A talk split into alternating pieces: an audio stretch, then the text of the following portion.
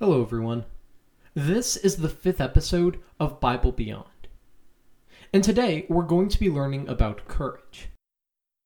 Our passage comes from Joshua 1 6 through 9. It says, Be strong and courageous. For you shall cause this people to inherit the land that I swore to their fathers to give them. Only be strong and very courageous, being careful to do according to all the law that Moses my servant commanded you. Do not turn from it to the right hand or to the left, that you may have good success wherever you go. This book of the law shall not depart from your mouth, but you shall meditate on it day and night, so that you may be careful to do according to all that is written in it. For then you will make your way prosperous, and then you will have good success. The phrase, be strong and courageous, is something that you oftentimes find on posters or in letters or just in general conversation. But I think that the idea of being strong and courageous is oftentimes slightly misunderstood. So today, what we're going to do is look at how it's typically interpreted, how it should be interpreted, and how we can put it into practice. All of this and more on Bible Beyond.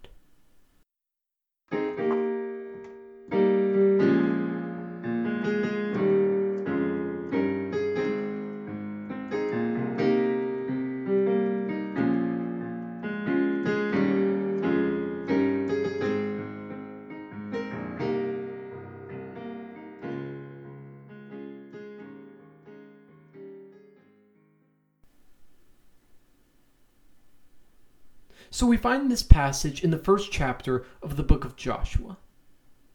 And just before God is telling everyone to be courageous, we learn that Moses has just died. And this puts Israel in a strange and awkward position. I think that their situation is explained best by Deuteronomy 34. Starting in verse 7, it says, Moses was a 120 years old when he died. His eye was undimmed and his vigor unabated.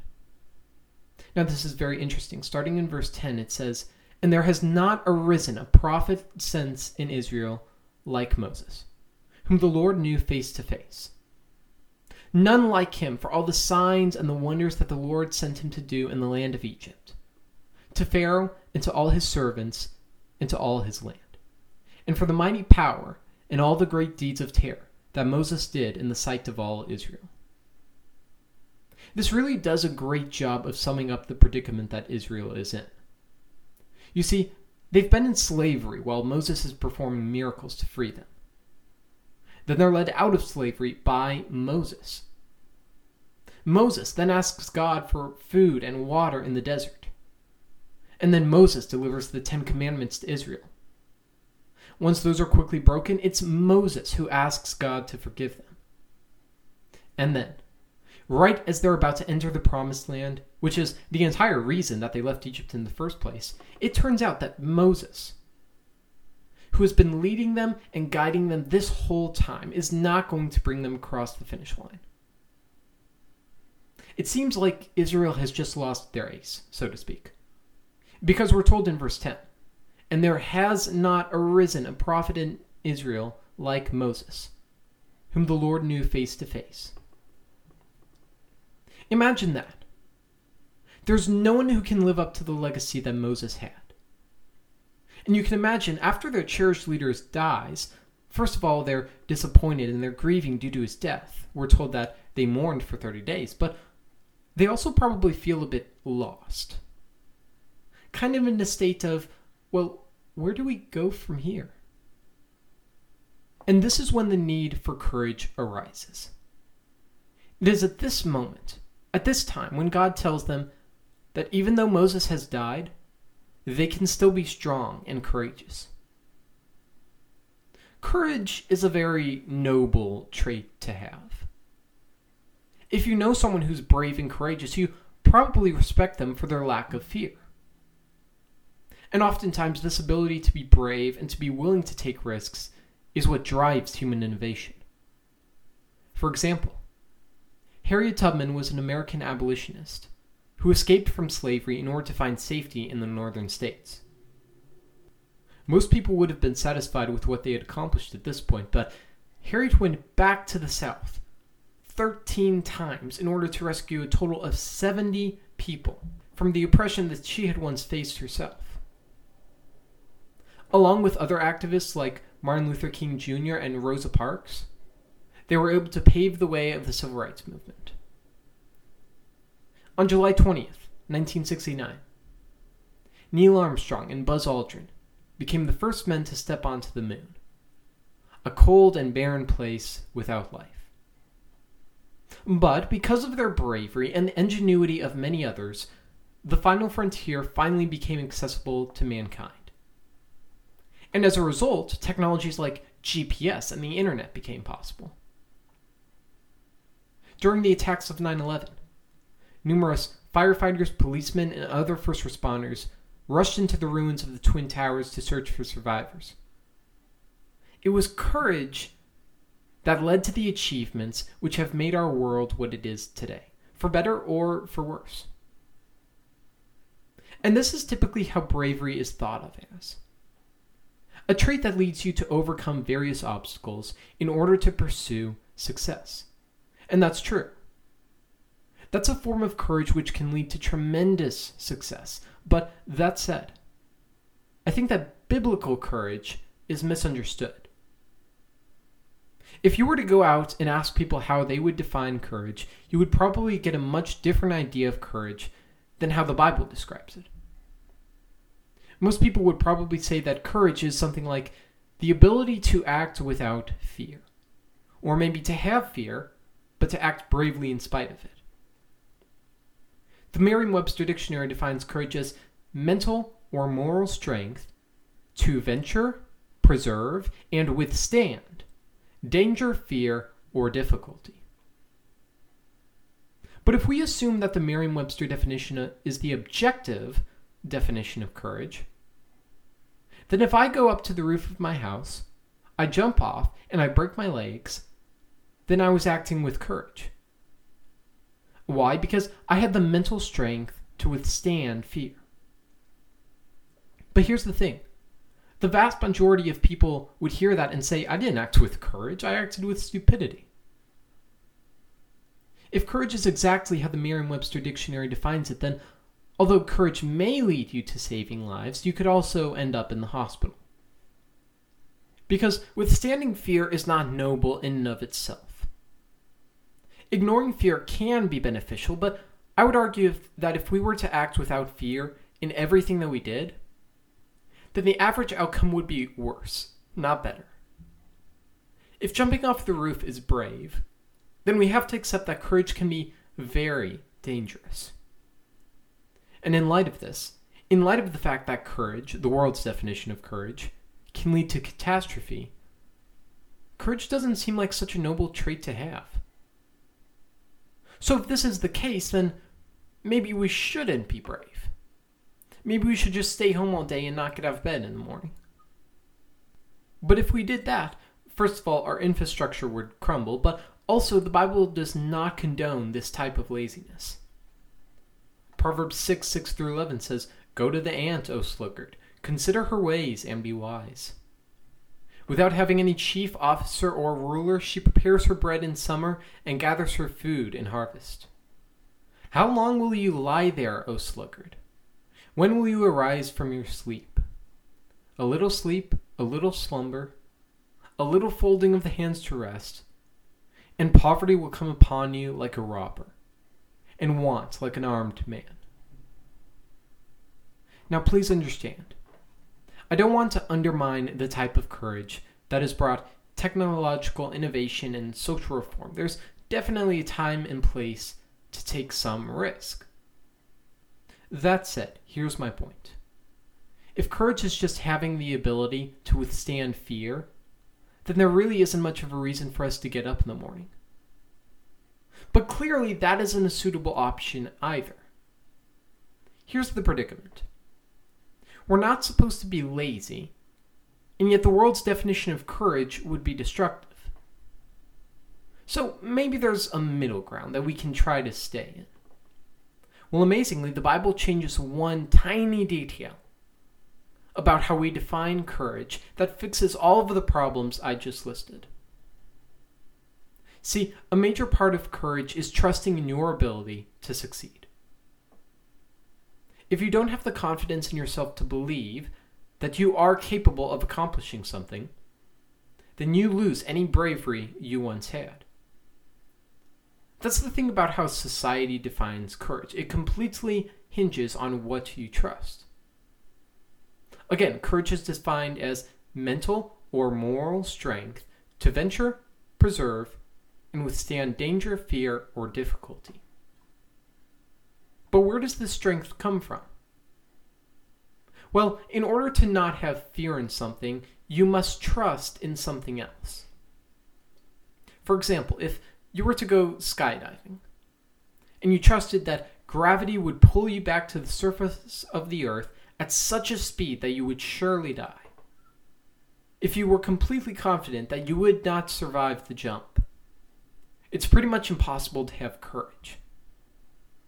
You cannot withstand fear or danger if you're completely convinced that fear and danger is exactly what's going to happen. Because what then would you have confidence in? Confidence in a negative outcome makes bravery impossible. Going back to the skydiving analogy. If you have any shred of confidence that the parachute is going to come out, unfurl, and deliver you safely to the ground, then it does become possible to have courage. Why? Because you now recognize a situation where there is a positive outcome. So, courage isn't just the ability to ignore fear. No, much more importantly, courage is the ability to trust in something else besides the worst possible scenario. And we see this in the Bible too, where courage and trust seem to be interconnected. Like in Isaiah 12 2, Behold, God is my salvation. I will trust and I will not be afraid. For the Lord my God is my strength and my song. He has become my salvation. Isaiah is saying that he will trust in God, and therefore, because he has hope in something besides disaster, he now has the ability to withstand fear. So, if all we have to do is trust in something besides the worst possible outcome, then doesn't that mean there's not a need for God? Can't we just decide that courage comes from trusting in ourselves? Maybe we can just say, believe in yourself and you can do it. You can do anything as long as you believe. Well, there are two problems with this way of thinking, and both stem from the same fact. The fact is that we are not all powerful. As mortal humans, there are considerable limits to what we can and cannot do. And this leads to two issues. First of all, we're going to fail. We will always find out, through one way or another, that what we are capable of is not always enough to succeed. Right? That's obvious. There sometimes arises a situation where we are not capable of success. Secondly, even though you can hope to find strength in your limited ability and imperfect ability, that illusion of strength will eventually be broken when you inevitably fail. And when that happens, you're right back to where you started. With a sense of fear and the realization that you're incapable of the standards that you must meet. And this is the exact position that the Israelites are in. Without Moses, they find themselves in a situation where their strength is not enough to take them to the promised land. So, this is when God says, yes, it is true that Moses is God. And there's never been anyone like him in history, but you can still be courageous. Because I have given you the option of finding courage in me, not because of who you are, but because of the reassurance that I provide. This is why 2 Timothy 1 7 says, For God gave us a spirit not of fear, but of power and love and self control. And this is the small detail in the definition of courage that makes a huge difference in how we can be brave. Some people think that finding strength in God would just be doubting ourselves, but in reality, the only way to gain the courage and bravery that comes from God's omnipotence is to understand that we alone are insufficient, and that any other way, any other thing that we could trust in, is ultimately faulty. Proverbs 3 5 does a great job of stating this concept. It says, Trust in the Lord with all your heart, and lean not on your own understanding. In all your ways acknowledge him, and he will make straight your paths. This verse does not say that you have to be perfect or understand everything, quite the opposite. We have to abandon our own understanding. We can't lean on it. We must trust in him, and at this point, he will make straight our paths. So now that we've established what the biblical definition of courage is, I want to take a look at the practicality of this bravery. In other words, how can we enact courage in our daily lives? Well, our original passage in verse 6 through 7 says, Be strong and courageous. For you shall cause this people to inherit the land that I swore to their fathers to give them. Only be strong and very courageous, being careful to do according to all the law that Moses my servant commanded you. Do not turn from it to the right hand or to the left. Then you may have good success wherever you go. What it looks like here is that the Israelites are instructed to be strong and courageous, so that they can drive people out of their land and receive the promised land, a land flowing with milk and honey. Right? It says, Be strong and courageous. But why? because you shall cause these people to inherit the land that I swore to their fathers to give them. But upon further inspection, I think that God is actually instructing them to be courageous by obeying Him. Not necessarily by going to war, but by following His commands. He's not saying that they need to rush into a burning building to save an elderly woman, or go and climb Mount Everest, or to defeat an army in an epic battle. No. He instead instructs them to be brave by obeying him. Now, that doesn't mean that they won't need the courage to go and fight other nations. That could totally happen. But even then, they should go and fight because they're obeying God's commands. He's specifically saying that they need to be brave by trusting Him, and in turn having courage, so that they can in turn obey Him. But why is courage necessary for obedience? If someone were to go to the store and they get in their car and they start driving and they decide not to break the speed limit, you wouldn't say, Wow, that was so brave of you, how you never went over 45 miles an hour. No. We don't think of that as something which requires courage. Obedience and courage, they don't seem to be interconnected. But this goes back to the little important detail about being brave. That is, courage requires trust in something. And it must be God instead of ourselves. That means that obedience requires courage because obedience requires trust in God. The Israelites oftentimes were hesitant about obeying God because they were stranded in the wilderness. Even though Genesis 15:18 says, "On that day the Lord made a covenant with Abram, saying, To your offspring I give this land, from the river of Egypt to the great river, the river Euphrates." Even though they have been given this promise that God would give them this wonderful place, they had to go through the wilderness in order to obtain it. They had to travel through terrain that was barren and without food or water in order to accomplish their mission. And this is why only the biblical version of courage would ever be able to get them to the promised land. Because if they tried to have courage by trusting that they could single handedly defeat starvation and the kingdoms that they had to drive out, they would never do it. They would never stand a chance against the obstacles that were in their way. So, this is why they have to trust in God. They have to trust in God so that they can have courage. They need to have courage to obey God. And they have to obey God in order to enter the promised land. So we know what the worldly definition of courage is, why it doesn't work, and how effective the biblical version of bravery is. the last question which remains is how do we obtain this sense of courage? Well, first of all, I think that we can all agree that being courageous isn't something that we can turn on and off, right? Some things aren't that simple. If you're hungry, you can easily fix that by eating. If you're cold, you can easily fix that by putting on a sweater. But what about when we're lacking courage? Well, like most emotions, it's hard to easily control them in the way that you can control our temperature or how hungry we are. There really isn't a pill that can make fear go away. So, how then can we be courageous?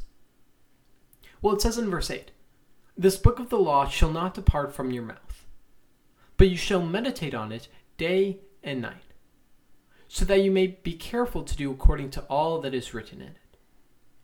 For then you will make your way prosperous, and then you will have good success. Remember what we already established Courage is, above all, trusting in God and therefore obeying Him.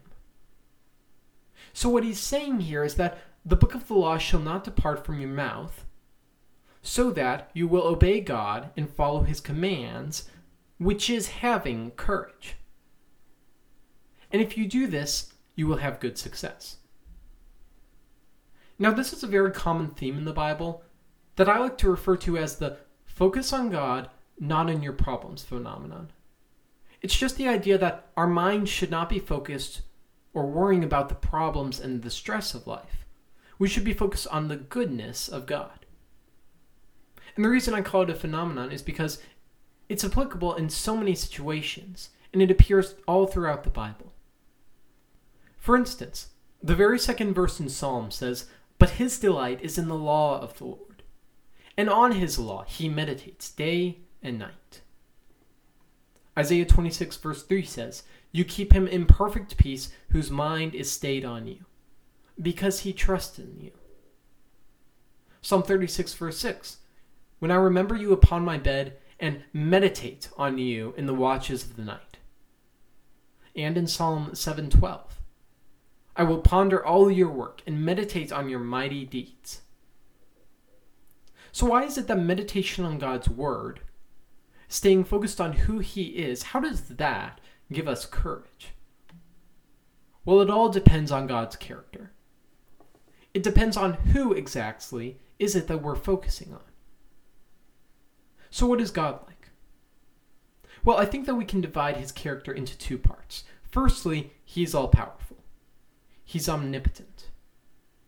In Matthew 19:26, the disciples are asking Jesus, "How can humanity, who is so proud and sinful possibly be saved? And Jesus answers them, saying, With man, this is impossible, but with God, all things are possible. So that's the first point about God's character. He's all powerful, and therefore has the ability to do anything he pleases. Secondly, he is love. He is the ultimate source of love in the universe. 1 John 4:16 says, "So we have come to know and to believe the love that God has for us." God is love. And whoever abides in love abides in God, and God abides in him. In fact, his love is so great that in Romans 5:8 we're told, "But God shows his love for us in that while we were still sinners, Christ died for us." This means that even though we were his enemies, when we were at war with God, he still loved us enough to sacrifice his own son for us. So when you put those two facts together, what do you get? You get a being that not only has the power to do whatever he chooses, but he also loves you. And that is all we need. There isn't a situation on earth that we need to fear if those two factors are true. If God were to be all powerful but not loving, we should be very afraid. The same would be true if he were all loving but not all powerful, but he isn't. He not only has the power to save us, but he has the massive love for us that drove him to give his own life to save us. And that's all we need.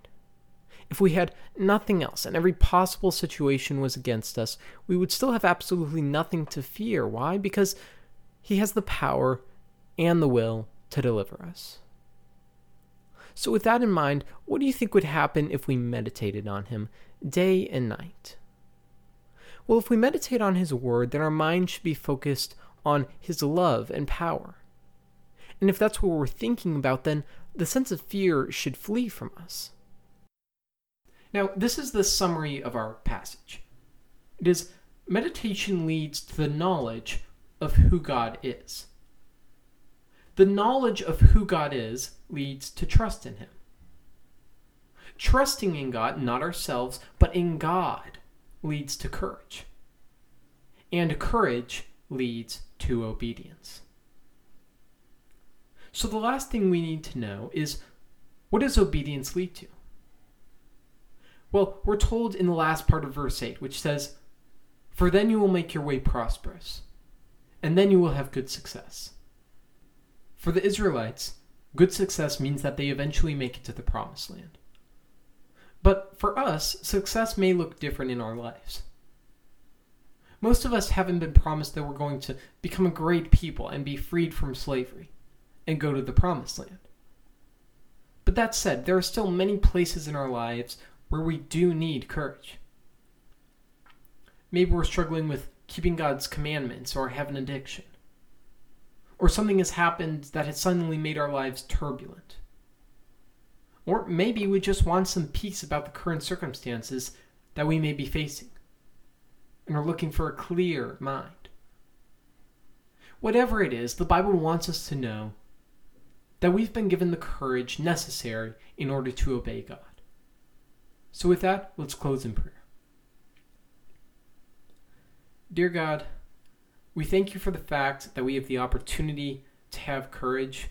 We've learned today that courage isn't just trusting in ourselves, that would never work. Courage is instead trusting in you and your omnipotence and your power to deliver us from all of our challenges. With this realization in mind, please help us continue to be more courageous in who you are so that we can obey you and make our way prosperous, just like the Israelites did when they came out of Egypt and they went into the promised land. In Jesus' name I pray, amen.